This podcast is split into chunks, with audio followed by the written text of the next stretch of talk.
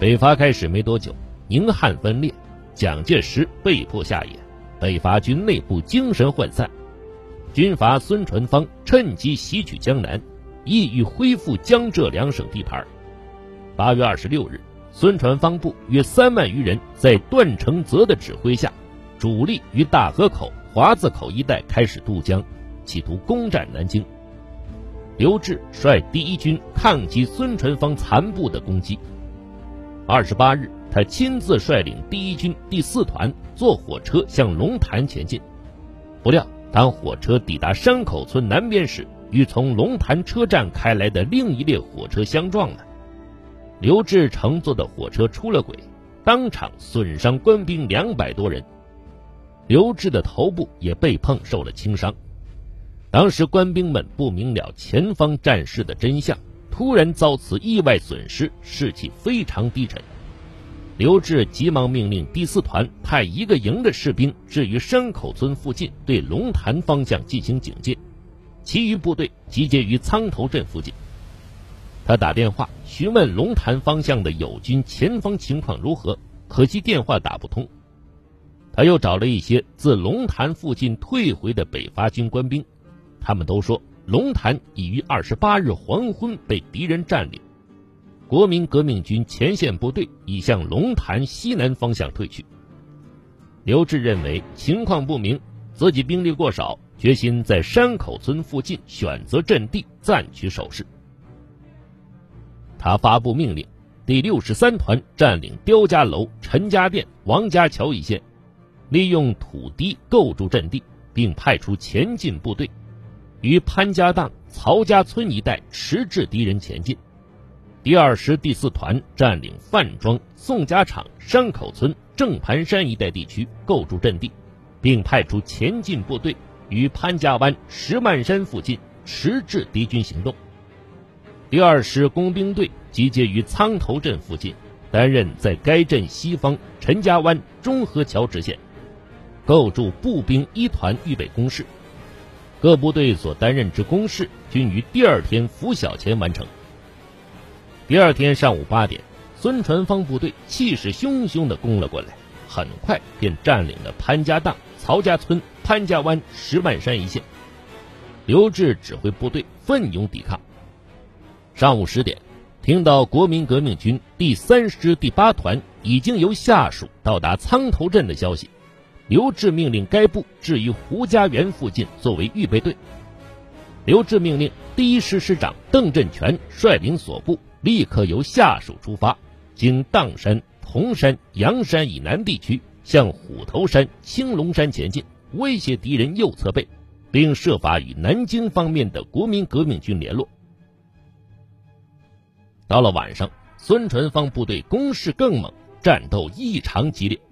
第四团已经死伤官兵一百多人。这时，第一师先头部队及第二团已与虎头山附近敌人接触，占领了范家塘及其东北一带高地，计划于三十日拂晓攻击虎头山附近敌人。在这种情况下，刘志决定于三十日拂晓转移攻势，企图把敌军压迫到长江南岸歼灭。他发布命令。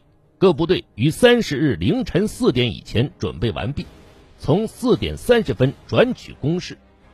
第六十三团外加第八团之第三营击破当面之敌，向王家安、花园荡外庄一线攻击。第二师第四团击破当面之敌，沿铁路前进，协助第一师占领龙潭车站后，即转向杨庄、三官庙支线攻击并占领之。第一师击破虎头山、青龙山之敌，占领龙潭车站后，派一部兵力对东阳镇西沟渡方面警戒，主力转向扁担洲一线攻击并占领之。第八团及第二师工兵队为预备队，沿铁道向龙潭车站方向推进。第二十二师对江面警戒，以攻击部队之进展，沿长江南岸西进，掩护北伐军右侧。三十日凌晨四点，刘志所部正依命令准备转移攻势，突然孙传芳部队却突然发起了全线猛攻，并且以优势兵力攻击山口村正盘山附近的第四团。由于猝不及防，敌军来势又极其凶猛，第四团官兵死伤过多，一时间人心动摇。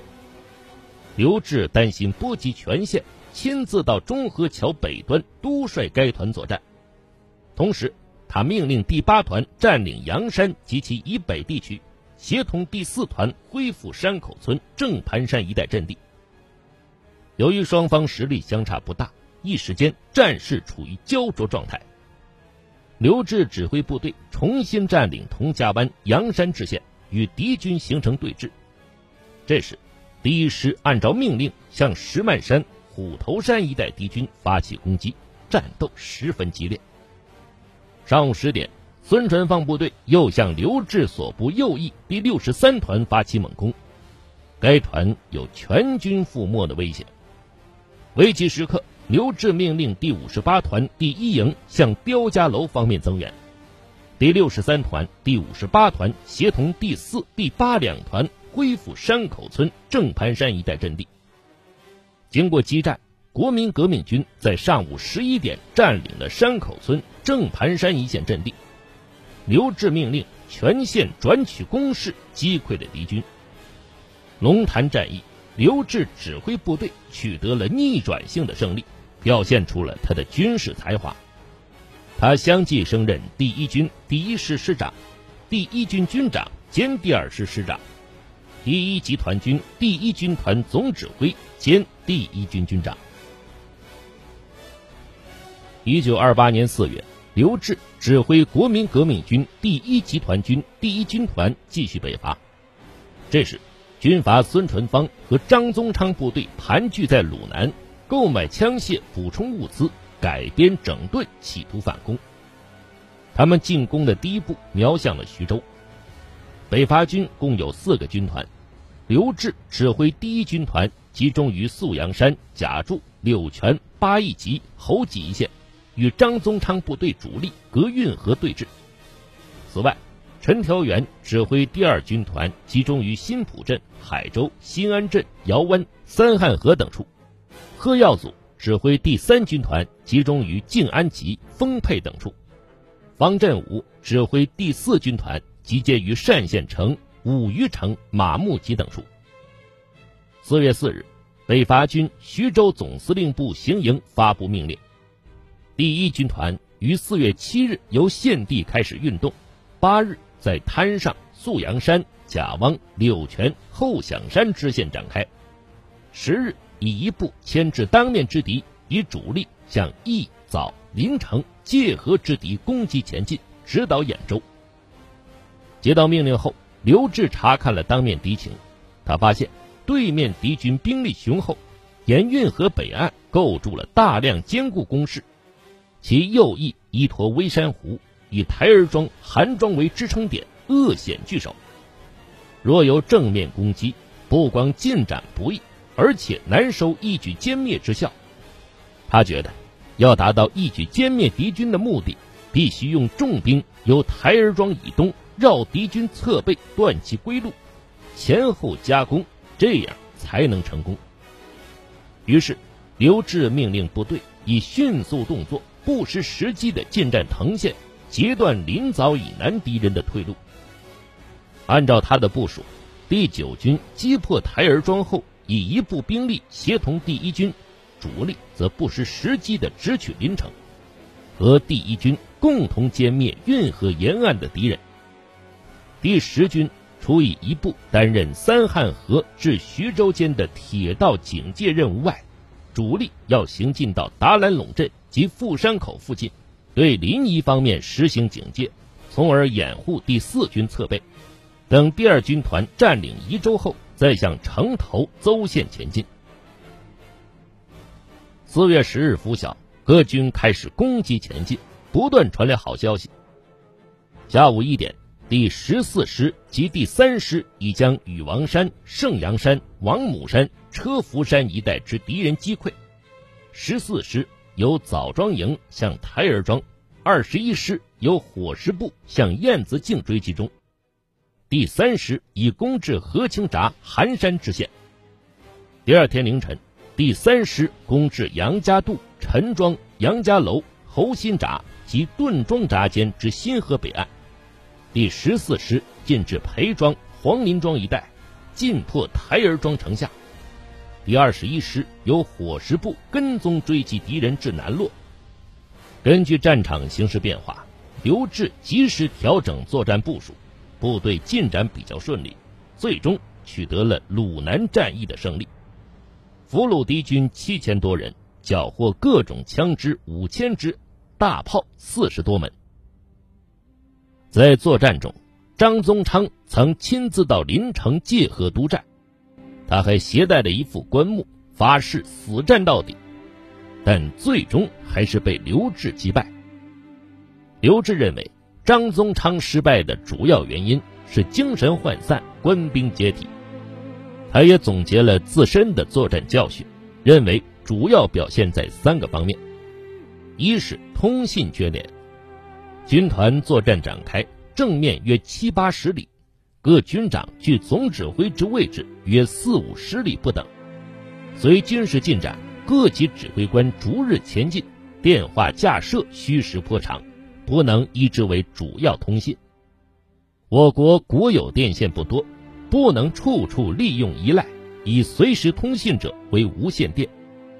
我军所用无线电机常常损坏，不能应用。电报员文化程度又低，收发电报每多错误，与大军指挥颇感困难。此次命令报告往往隔一日余方能接到，军员无线电机不良，电报人员不得力之故。二是输送缺点。我国铁道不多，大军作战纵沿铁路，往往两翼距铁道数十里，输送每欠完备，给养无法补救。此次我第四军正当追敌之际，给养断绝，不能前进，影响全盘作战计划极大。倘给养能源源接济，则第四军不致在枣庄停顿。十四日午间，已到达官桥附近。铁道早已破坏，我一九两军将沙沟临城间敌之一大部击溃，张逆、宗昌及兵车七列无从逃遁，因第四军受给养缺乏，致使全盘计划殊为可惜。三是炮兵及铁甲车不能适时使用，丧失了好多机会。十七日向藤县攻击时，第九军官兵将藤县南之铁道破坏。敌之铁甲车一列不能退回，当时我炮兵集团之野炮尚未来到，我铁甲车停在崔家店，因铁道未修好不能前进，以致敌铁甲车安全修路逃去。若我炮兵集团按时进展，是日早可到该县，进入崔家店前方，放炮向敌铁甲车侧射，或我铁甲车早将铁道修好，奋勇前进。向敌铁甲车猛烈射击，敌人与我猛烈火力之下不能修路，则敌之铁甲车定为我军所获矣。刘志建议蒋介石对作战中暴露出来的一些不足加以改进，得到了蒋介石的赞许。四月二十三日，蒋介石命令刘志第一军团攻击山口、泰安、界首一线的张宗昌部队。刘志综合各方情报，得知山口附近敌人不多，泰安城内有敌人约一个师，沿城墙构筑工事，私欲守城，以牵制国民革命军的兵力。界首是金浦路的要冲，张宗昌残部以左右高地布防，既凭铁甲车的掩护，又据数年构筑的坚固阵地，企图做最后决战。刘志认为。军团要想达到歼灭该敌的目的，如果正面攻坚，则难以奏功，必须以一部分精干兵力由右翼挺进，直袭湾德，则泰安界首之敌将不战自溃。根据刘志的命令，第九军向赵庄、官路庄、许庄、桥沟一线进发，并派出第十四师赴铁道队轻装由山口经黄河大金口、蔡刘沟袭击湾德附近之敌。第一军向达路林庄、南刘杏庄支线进发，向泰安大佛寺附近之敌攻击前进。第四军向南北关庄、老虎庄支线进发，向黄草岭界首附近之敌攻击前进。